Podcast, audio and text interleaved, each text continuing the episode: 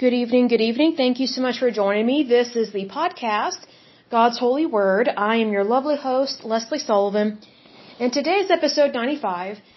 And I thought that we would circle back to going straight through the book of Psalms. We've talked about Psalm 1, which we will, excuse me, sorry, my throat's a little dry. We will reread that one because I reread it and I reread it in the King James Version, and so many things popped out at me, and I'm very grateful for that. So I do want to pick back up on this series and read straight through the book of Psalms and just have each each episode, excuse me, be one particular psalm and just kind of go from there. So again, this is episode 95 and I'm reading from the King James version of the Bible, which of course is very, I would say Elizabethan. So it is very old fashioned, but it's very beautiful. And the Bible I'm reading from is one that has very beautiful artwork in it. It was actually, um, the pictures that they have in there were, it's not painted, but it's drawn by, I believe, a Frenchman. I'm trying to remember his name. Hold on, let me see if it's here. I think he did charcoal drawings, if I'm not mistaken. This Frenchman. Let me see if I can find it, because I don't want to tell you guys wrong. Uh, but this is the, the Holy Bible, the King James Version. Um, oh, illustrated by Gustave Dore, D-O-R-E. And this Bible is printed by Barnes & Noble of, of New York, which is very interesting that Barnes & Noble is printing something like this because Barnes & Noble has turned, I would say, very uh, liberal and just kind of not pleasantly so. Um, there was, gosh, was it last year? I went to a Barnes and Noble locally, and they uh, they were very pro gay rights, pro um, genderism, and my mouth just kind of dropped. They had all this kind of homosexual paraphernalia in their store, which I did not think was appropriate because children go there to read and families spend time there. So I felt that that was very inappropriate because it is not the job or the role of a store to try and convince people of a different type of agenda. I think that if someone is gay or transgender, that's them personally, but I don't think that's appropriate for a store to push that, especially a bookstore where they have a huge children's section and I just felt that it was very inappropriate. But I ordered this particular Bible online through a completely separate website. And at the time when I ordered it, I was not aware that it was printed by Barnes and Noble. I just purchased it because I wanted this Bible.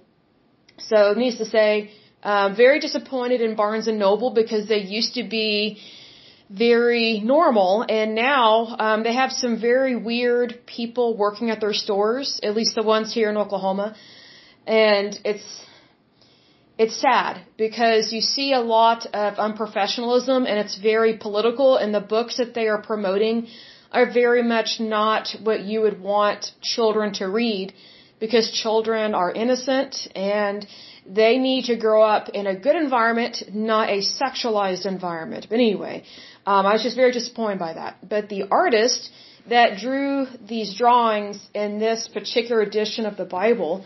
Um, his name was Gustave Doré, and he was born in Strasbourg, France, in 1832. And I'm just reading the the uh, biography here in the front of the Bible, and began his career as an artist in Paris while still a teenager. Although he also worked as a sculptor and painter, he remains best known for his many illustrations. Um, Doré's extraordinarily detailed and, and starkly dramatic work made him one of the most successful book illustrators of the 19th century. So I think it's really cool the, um, the work that he did, especially in the Bible. I was just so amazed at his drawings. They're they're just so beautiful, very to the point, and I'm very impressed with that. But anyway, if you haven't seen this Bible, it's very beautiful. Again, is the King James version, and it's it's a really unique one. It's very beautiful. But anyway, let's go ahead and take a look here at the book of Psalms. I'm going to read the first one. So it says, Blessed is the man that walketh not in the counsel of the ungodly, nor standeth in the way of sinners, nor sitteth in the seat of the scornful. But his delight is in the law of the Lord, and in his law doth he meditate day and night. And he shall be like a tree planted by the rivers of water, that springeth forth his fruit in his season. His leaf also shall not wither, and whatsoever he doeth shall prosper. The ungodly are not so, but are like the chaff which the wind driveth away. Therefore the ungodly shall not stand in the judgment, nor sinners in the congregation of the righteous. For the Lord knoweth the way of the righteous, but the way of the ungodly shall perish. Okay, so when I reread this, this is probably, I don't know, a week or two ago, that I reread this psalm, and something just jumped out at me on the page here.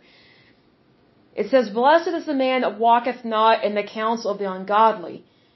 That really stood out to me because I've noticed over the years, at least for me personally, it's very difficult for me to work with bad people. It's very difficult for me to work with ungodly people. Because typically the ungodly, um, typically they are not going to change to become godly. Typically they want you to become ungodly because they do not like what you stand for. And the reason why they do not like what you stand for is because you make them look bad, even though you are not purposely or intentionally making them look bad. It's that whenever you're working with someone that has integrity and honor, um, that is a very clear and different distinction from someone who does not have integrity and who does not have honor. And so I had actually worked recently, uh, specifically with two people I can think of off the top of my head, that they really um, were were very difficult people to work with, and I very much prayed for them, and I really had to hold my tongue um, and not say what I really thought about them because it would not have been worth it. You know, because I'm not going to lower my standards because of some idiot or people that you know I'm I'm not going to be working with long time or sorry, long term, but also people that don't really care to change. So the next part of that verse says, Nor standeth in the way of the sinners, nor sitteth in the seat of the scornful. That really stood out at me because I, I think I've said this before. It's very important who you share a table with. I do everything I can to not eat with people that are scornful or that mock me or that disrespect me or that dis or that disrespect my faith or my religion. Here's the thing. You have to be careful who you keep company with, and that is exactly what this verse and what this psalm and basically what the entire Bible is all about. It's saying basically you need to keep holy good company. And here's the thing. I've learned from my personal experience that the more I dive into my faith and the closer I, I draw to Christ, the more uh, people I don't want to be around. And I don't mean that negatively. It's just that you need to be careful who you associate with. Like I can look back and think, okay, I can see why this relationship did not work out or this job did not work out or maybe why there was a conflict or some irritation. I can see why. Because when you do not think like the world, the world will hate you and they will disrespect you and they will do everything they can to set you up for failure and to dishonor you. Thank goodness for God, right? Thank goodness for His holy word because God's word is true. And the reason why God's word is true is because God is not one that can or would or could lie. God is truthful. God is faithful. It's the enemy that's the problem. you know, it, it's the enemy and his goons that are the problem. And I chuckle because I think about how many awful people I've come across in my lifetime. I'm only 39, but I just think about some people can be very horrible or agitating or irritating, or maybe they're just unethical. And I don't mean that, oh, they're just unethical. I don't mean it like that. I, I just mean that there are different variances to bad, ungodly behavior. And for me personally, the more I grow in my faith, the more I'm like, I will not accept anything less than God's best. And I've actually said that to people. Like within the last, I think, three to five years, I've said, I will not accept less than God's best. And that does two things. It either angers people or people are surprised by it, but in a good way because they, they're like, they kind of have this relaxed facial expression where where it's like they're meeting a fellow believer in Christ and they're they're thankful for it like like they're they are relieved that someone else thinks like them. But that is very rare that I come across that. Because most people, even Christians, even though I practice a Jewish Christian faith, there are many Christians that they don't really want to change. They want to believe in God. They want to believe in Jesus. They want to be baptized. They want to be forgiven of their sins, but they're not really repentant. And here's the thing, only they and God know the, the true intention of their heart. It is not for me or for you or for anyone, especially any kind of religious leader or anybody. It is not our business to determine what the state of someone's soul is. Now, I, I can take a guess at who's going to hell, but I don't really care to do that. I don't, you know, when I was younger, I was like, man, there's going to be a lot of people in hell. there is, because there's just, so many bad people that don't care to do what's right. But as I get older, you know, I, I don't really care to think that way. I know there's going to be a lot of people in hell. I know a lot of people are going to hell. But my focus and, and my attention and my goal is on heaven. Whereas when I was younger, I'm very justice driven. I'm very black and white, yes and no, down to earth, common sense kind of gal. And so, because I'm very black and white, yes and no, I do not ever live in the gray area because it's it's always when I live in the gray area or, or whenever I'm operating out of irritation or maybe anger that it really bothers me. And I know that if something's bothering me, that I'm not doing what God wants me to do. So I've learned that when something bothers me, I need to go to God immediately with that and I need to let it go. Now here's the thing, when you let something go, that doesn't mean that you are a doormat and that you're allowing other people to just walk all over you or that you're not going to report something that's really bad or that you're going to basically throw in the towel, not have ethics, not have morals, not have values. What I mean by letting it go is that you're casting your care onto the Lord and you, you are giving God a chance to actually help you. Because we have to give God a chance to help us if we truly want to receive His help. Here's the thing. Can God help us? Yes. All day, all night. And He does. But here's the thing.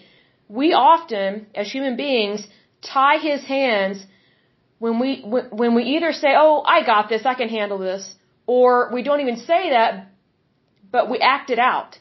We say, oh, basically in our mind and our heart and our soul, we are trying to handle every little thing, but we are not consulting God first.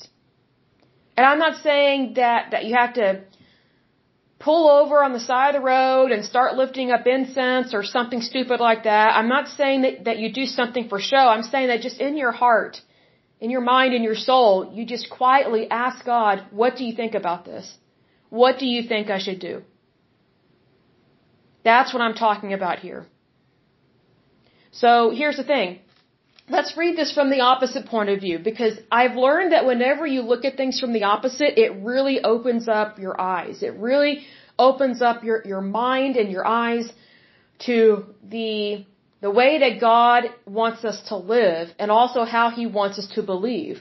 Because I've learned over the years, just because someone says they believe and that they're a Christian or whatever, that doesn't mean diddly squat. That doesn't mean anything. It's just like when someone says they're a Republican. I'm like, really? What does it mean to be a Republican? And most of the time, people are not really sure what to say to that. I'm like, I know exactly what to say. Because I know exactly who I am, what I am, and how I live my life. But when people don't really know what they want in life, or maybe they don't want you to know what they want in life, that's when they kind of skirt it. So let's take a look at this from an opposite point of view. Okay, so it says, Blessed is the man that walketh not in the counsel of the ungodly. So let's say that you are walking in the counsel of the ungodly. Well, if you're doing the opposite of what God says, you're not going to be blessed. That's what this means. So by all means, choose blessing, not cursing. You'd be surprised how many times we curse ourselves. And I don't just mean by like language. I, I mean usually by our actions and our thoughts. So you gotta be careful about this. Then it says, nor standeth in the way of the sinners. What if you are standing with sinners? Who are you standing with? And what are you standing for? Are you some crazy liberal progressive nutbag that thinks that anything inside the womb uh, should be killed? At any stage, even like after a child is born? This kind of stuff is going on in the United States and in Europe. And probably other places as well, like India. I mean, India is just as corrupt as China. I mean, it's, it's really quite sick. And it goes on to say, nor sitteth in the seat of the scornful, scornful, excuse me. So let's say you are sitting with scornful people. Talk about a horrible evening. You know, I've sat with scornful people in times past, especially when I was in college, and I was miserable. And I kind of felt trapped. It never dawned on me to just get up and walk away because I thought, well, we're all young, we're all learning. No. Don't ever associate with people based on your age or on kind of to have this open mindedness kind of thing. Because do you really want to be like the people that you are around if the people you are around are bad? That's what this is saying. So if you're sitting in the seat of the scornful, what does that say about you? What does that say about your, your relationship with God? What does that say about your character?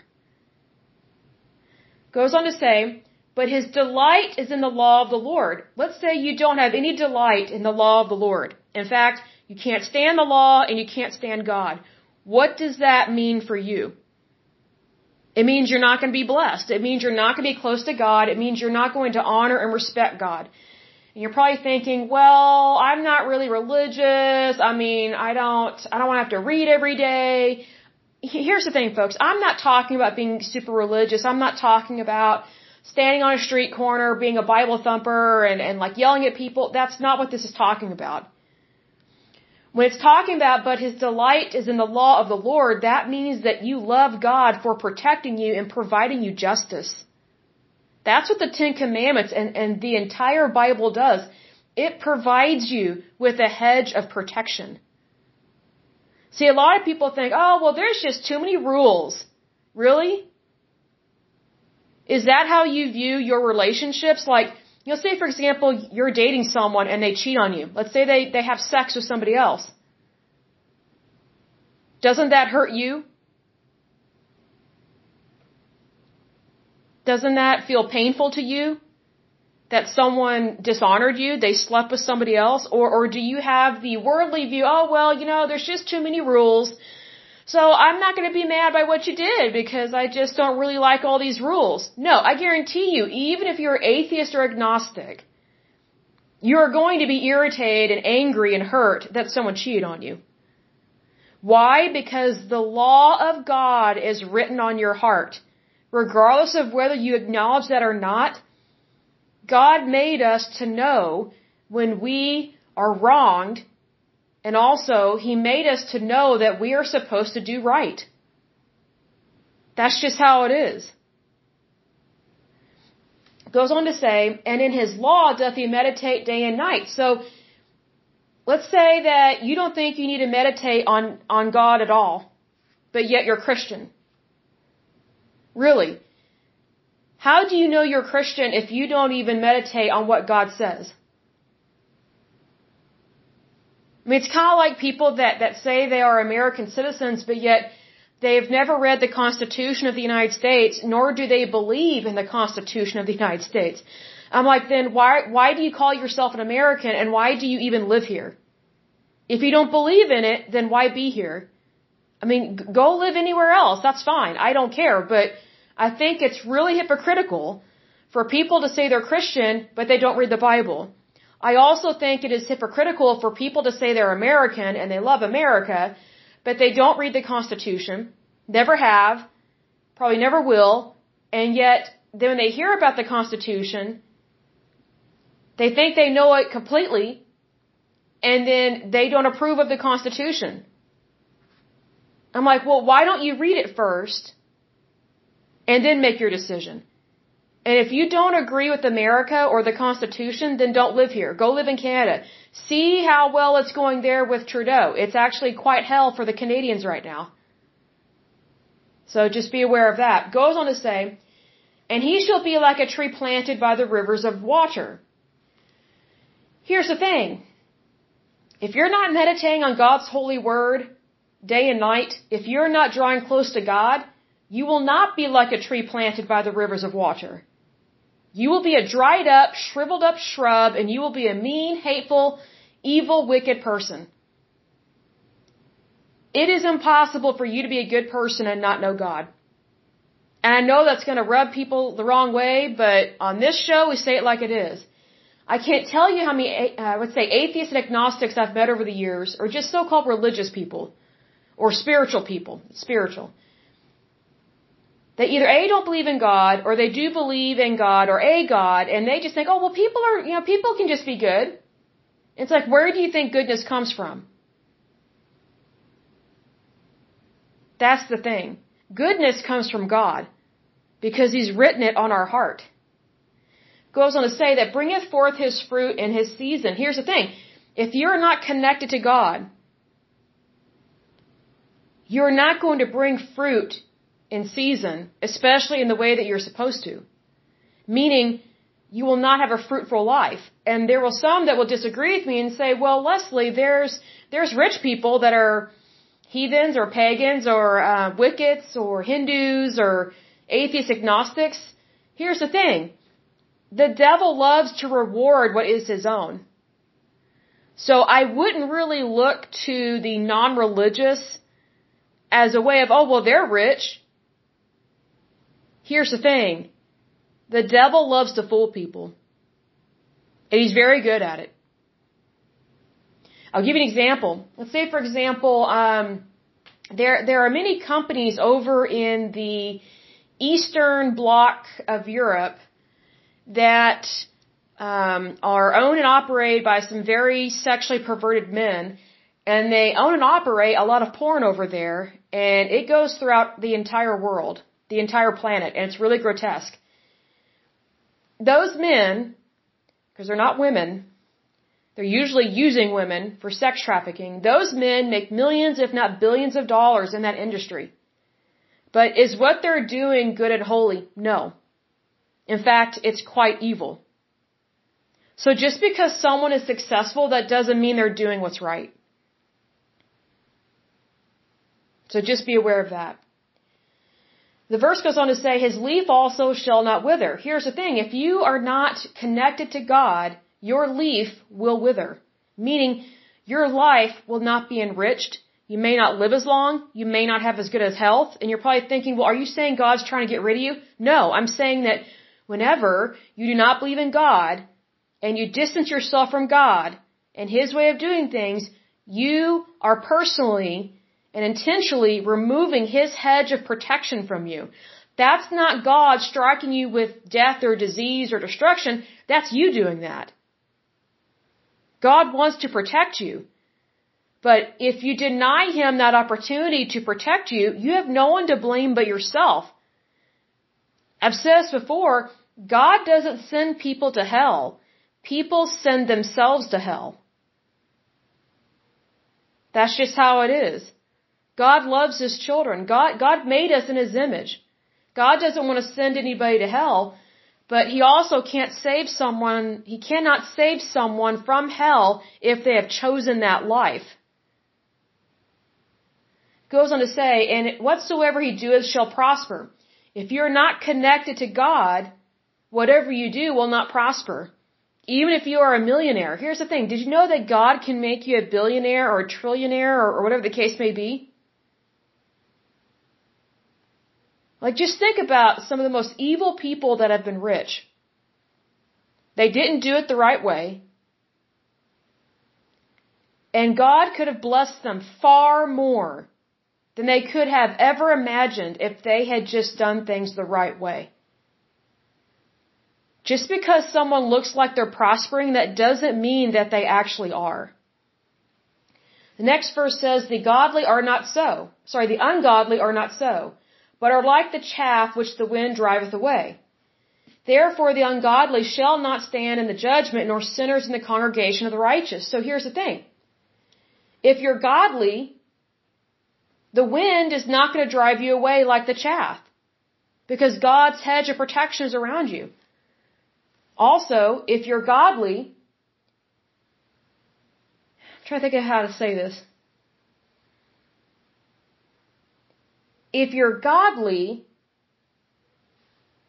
judgment will be against your enemies, not against you. Because God will always give you justice. Because God loves and protects His children. So it says, nor sinners in the congregation of the righteous. Well, here's the thing. I'm not always a fan of the word congregation because I've come across so many churches that their congregations are just so screwed up. And we as the body of Christ, we need to correct this stuff. We need to really focus on what God wants us to do.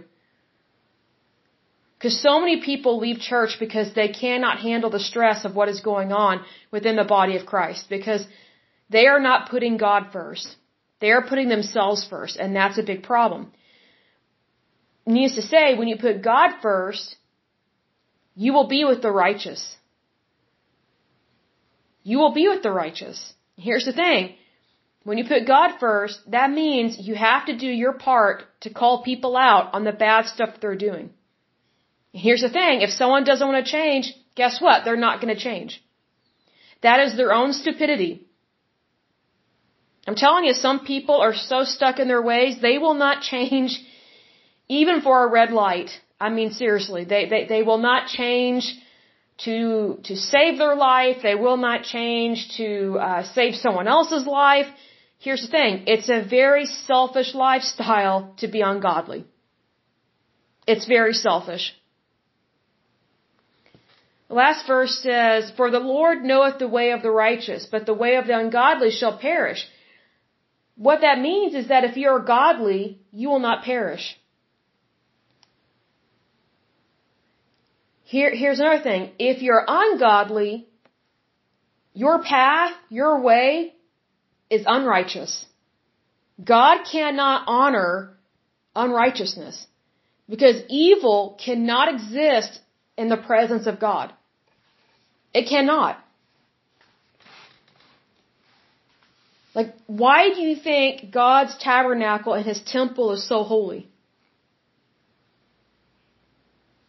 Like, for example, whenever you give your life to Christ and the Holy Spirit comes to dwell in you, you become the temple of God, your body. There is honor there. So, needless to say, for example, when I was attending a different church in times past, I noticed that there is a lot of ungodliness at this other church I went to, but yet they're like, oh, we're Christian, we're Christian. It's like, I don't really think you are. I really don't see it. here's the thing, the more, the more my light got brighter, so to speak, for my soul, the more these people didn't like me. Because here's the thing, whenever a light is shown in the darkness, a whole lot of stuff is going to become very evident. And many people don't want the rest of the church or other people to know what they're doing. And I found that in this church. There was lust, there was adultery, there, there was alcoholism, there was pornography, and here's the thing. It wasn't really being addressed. It was creepy. And I was like, okay, you say you're against all this stuff, but you're really not.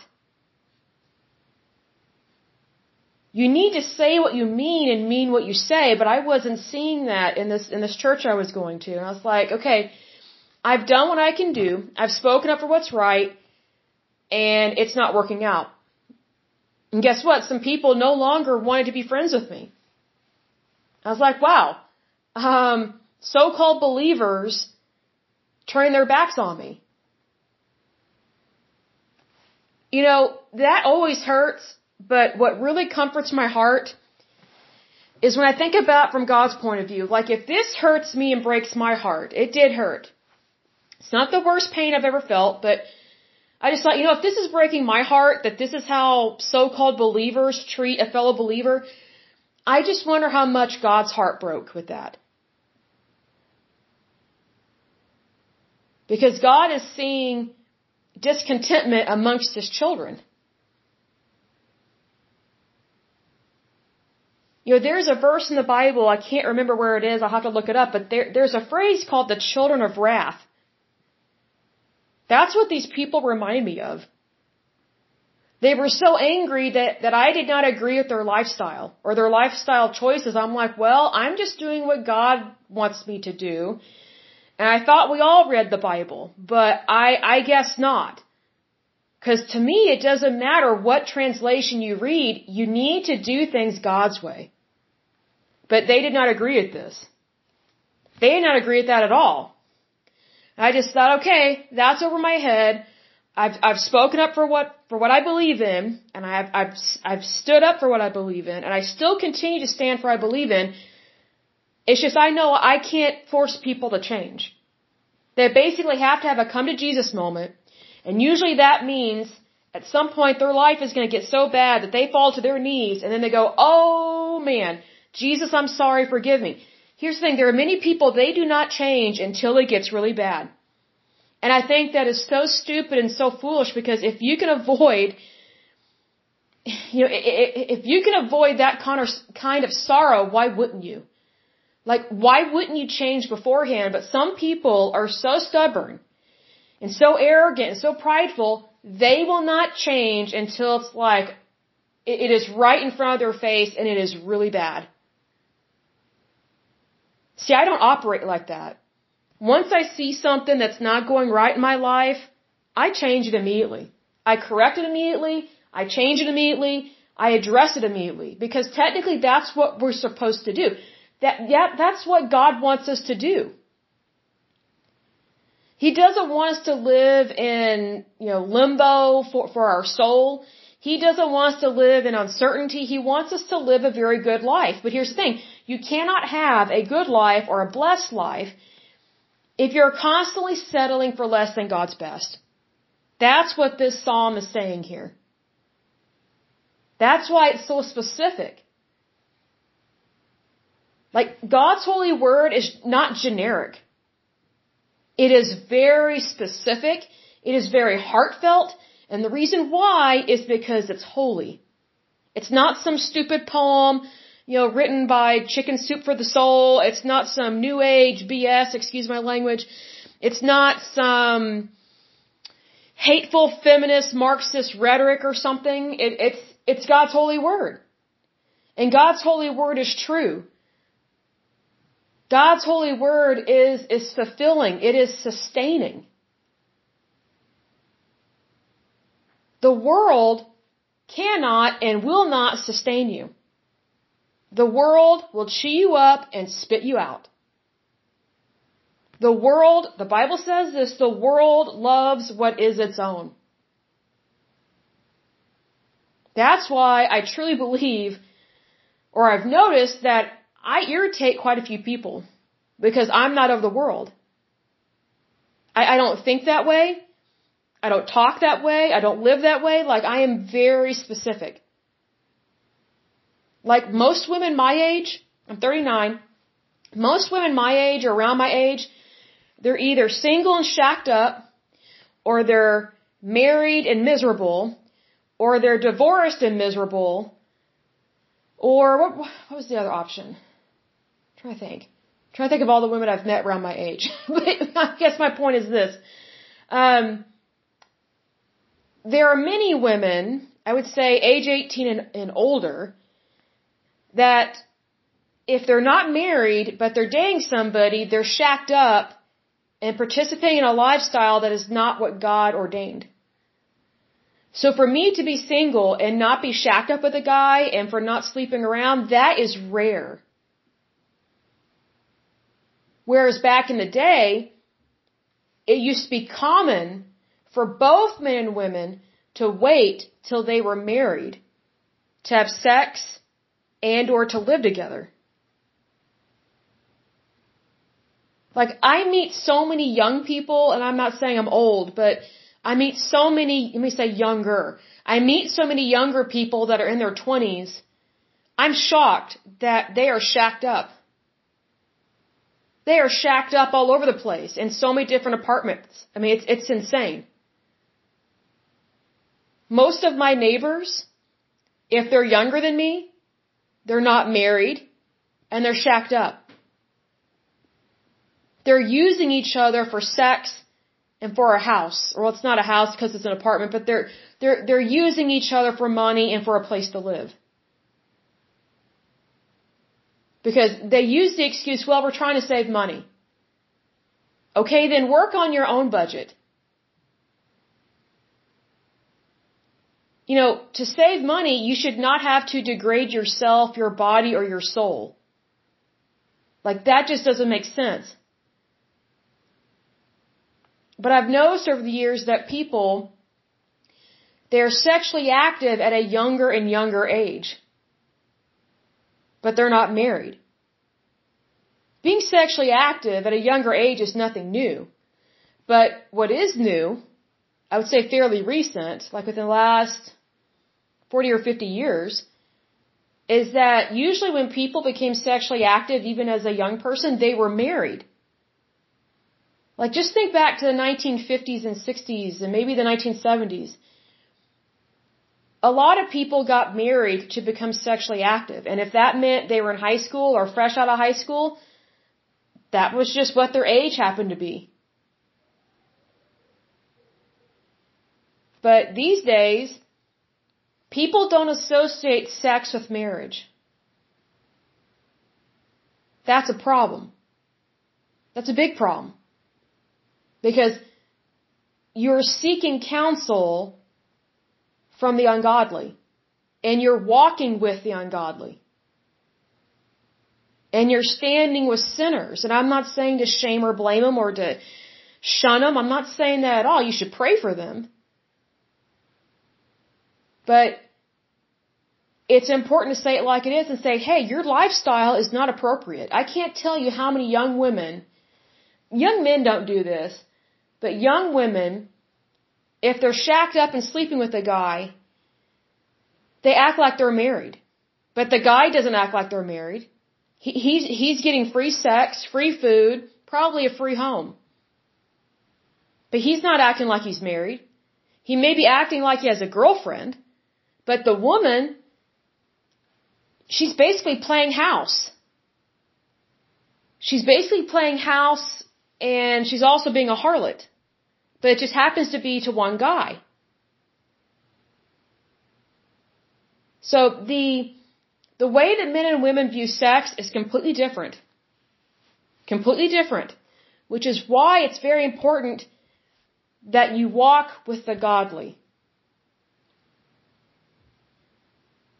And that, that you associate with like-minded people that actually want what is best for you. I can't tell you how many people I've worked with over the years. They will just automatically assume, well, I know you're not going to like me or my lifestyle. I'm like, how do you know that? They know from how I walk and talk and from what I say that there is no way I'm going to live the way that they are. So some people are very awful to me like they don't even give me a chance to be their friend. Because they already feel ashamed of what they're doing. So instead of, I would say, giving others a chance to be their friend, they just automatically assume that if someone's not like them, that they are against them, and that, that's just not true. You know, just because I disagree with someone and their lifestyle, that doesn't mean that I don't love them. Like there was one girl I worked with. This was, oh man, this was years ago. Her sister, I, I could tell that that she was in a mood. That this this this this girl, she was way younger than me at the time. And um, I could tell she's in a mood, and I was like, "Hey, what's going on? Like, you kind of don't seem like yourself." It's just, "Well, I know you're not going to agree with this." I was like, "What are you talking about?" I was like, "Just be real, just be real, just be chill. What's going on? Like, just say it like it is. I can tell something's wrong." She goes, "Well, my sister had an abortion." She goes, I know you're not going to like that. I was like, it's not about what I like. I was like, it's not about me. It has nothing to do with me. It's like, your sister had an abortion. She's a grown woman. She made a choice. I don't agree with it at all. But, you know, it's her life. She's going to live it how she wants. I was like, what does that have to do with you and I working with each other? And so the, the longer we talked, the more I got the feeling that she really wanted to be an aunt. She really wanted to have a niece or a nephew. She didn't want her sister to have an abortion. She found out after the fact, you know, basically what her sister did. Then this girl tells me that, well, you're not gonna like this either. I was like, why do you keep saying these weird, hateful comments to me? I was like, stop talking to me like that. I was like, I, you know, one day you act like I'm your friend, the next day you're, you're shaming me because you think you know me. I was like, get over yourself. I was like, what are you talking about? She goes, well, my sister's had multiple abortions. I was like, so she's using abortion as birth control? And she goes, yes. I was like, well, do you think that's smart? And she goes, no. So I said, well, what she should do is get on the, on the pill. Abortion can be a very dangerous medical procedure. It's, it's not foolproof, especially surgical or chemical. It's, it's very gruesome. I was like, all she has to do is go to Planned Parenthood and get free birth control. She can be on the pill, so that way she won't have to have abortions. She needs to take control of her life and her life choices. And this this girl, she was angry at her sister. She was angry that she's not going to have a niece or a nephew, and so she kind of just took it out on me because she knows I'm conservative, and I don't mean like just like politically, but I happen to be a conservative woman, just overall. And I told her, I said, you know, you make it very difficult to be friends with you because of your attitude problem. She's like, what? I was like, that right there. And mind you, we're probably like 10 years apart. So if I was 29, she would have been 19. So I mean, it was, it was difficult working with her. And sure enough, she later was fired she gave attitude and lip to a manager and somebody else and they fired her on the spot. And I told her way before she was fired, I said, look, your attitude problem is going to get you fired. I was like, it has nothing to do with your skin color. It has nothing to do with what's going on in your private life or, or political issues or anything like that. It's like, it's your attitude. It's your attitude. Because when you come to work, it should be about work. I was like, but unfortunately, you're bringing all your drama to work and then you're making it very difficult to work with you. I was like, you know what? You know, when you're in a good mood and, and your, your mind is on your work, you're actually a really good worker. You're actually really nice. But, you know, I, sometimes I just feel like I don't know who you are because you get so mean and hateful and you're, you're, you're mean and hateful with me. And it's like, like, do you have any idea, like, how much I've, I've been trying to help you? And she just kind of looked at me. I said, you know, do you realize how many people ha- have not liked your work? They don't like your work ethic and that you are a very difficult employee because of your attitude problem. And I keep saying, hey, give her a chance, give her a chance. You know, she, she's younger than most of us. You know, she's, she's just very opinionated.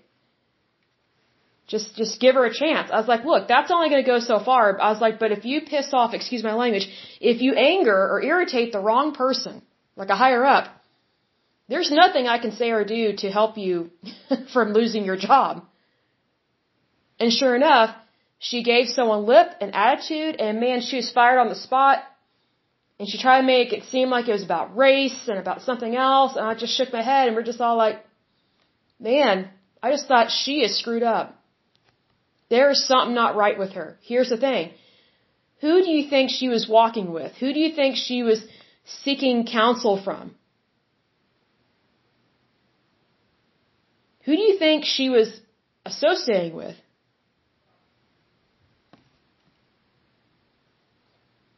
She was not living the right kind of life. Not at all. She thought that she could just be disrespectful to people based on, oh, she has the right to like freedom of speech or whatever. But it's like, yes, you have freedom of speech, but you do not have the right to be disrespectful.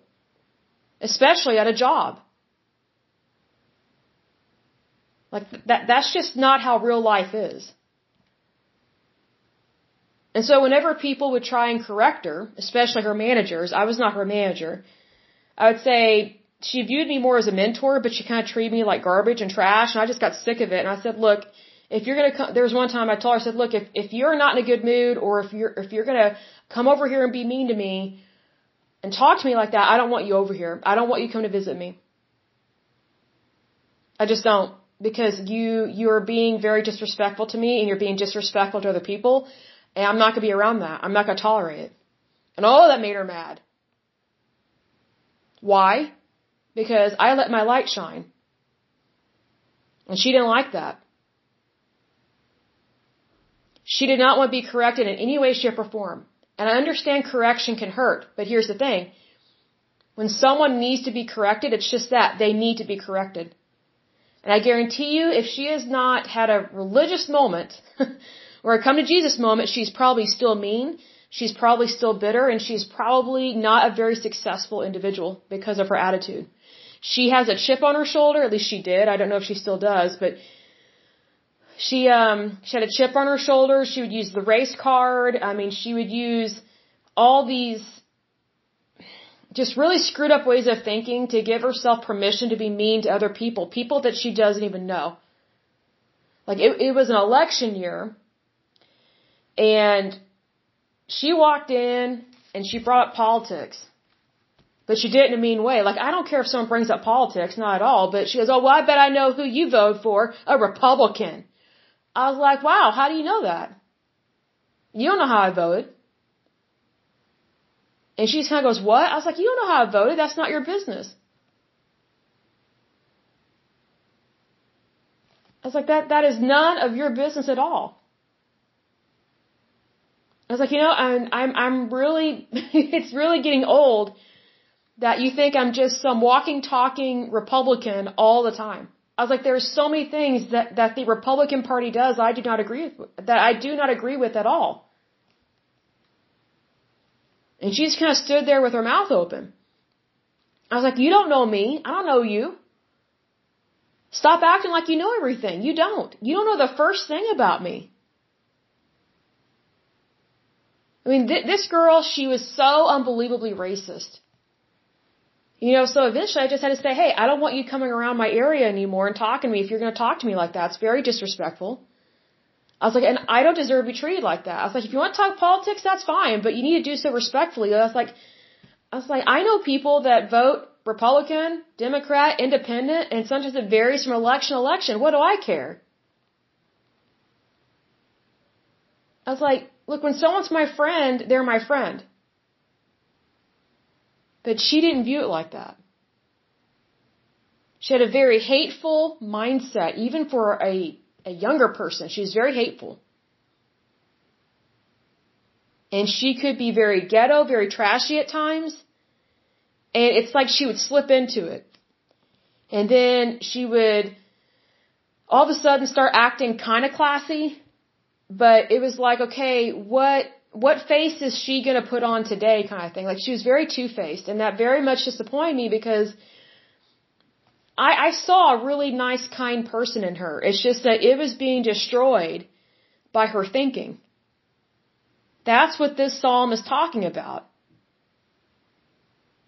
You're, you're not going to be blessed if you are having counsel with the ungodly or if you are around bad people, or, or if it's just your negative, bitter thinking, like you're not going to be blessed. And she didn't get that. She thought she should be paid no matter what she did. it just wasn't right. And I would just laugh. I'm like, oh my gosh. I was like, you, you don't really understand what it means to have a job, do you? Like, you just don't understand. I was like, you, you don't have a work ethic. And she just goes, what? I was like, you heard me? You just don't have a, a, a good work ethic. You just don't have it. I was like, you need to develop that because if you don't develop that, you're going to go through a lot of jobs. You're going to go through a lot of jobs and you're going to get very bitter and you're going to think it's everybody else's fault when it's not. I'm not saying every employer is perfect. I'm not because none of them are and not all of them are bad, but you know, as workers, in this world, we have a responsibility to have a work ethic and to do our best. Regardless of our circumstances. That, that's just how it is. And you know, the way I view work, and I'll close with this, I view work as a, a break from my home life or from my dating life or from any kind of stress in my personal life. Like that's probably why I love to work so much because it, it provides me a break. And I'm not saying that my life is super stressful, but I always viewed work as me time. And then I can, I can utilize that me time as helping my employer and helping whoever else I work with. I used it as an opportunity to grow into a better and more professional woman in my career. I didn't bring my, I did not bring my home life to work and I did not bring my work life home. I always keep them separate. The, one of the biggest problems that so many people make, especially women, is they combine those two. I'm like, you can't do that and be normal. You, you just cannot. You know, the workplace is not a sorority house. You've got to grow up. So, anyway, I will stop there for this lovely episode. But as usual, until next time, I pray that you're happy, healthy, and whole, that you have a wonderful day and a wonderful week. Thank you so much. God bless and bye bye.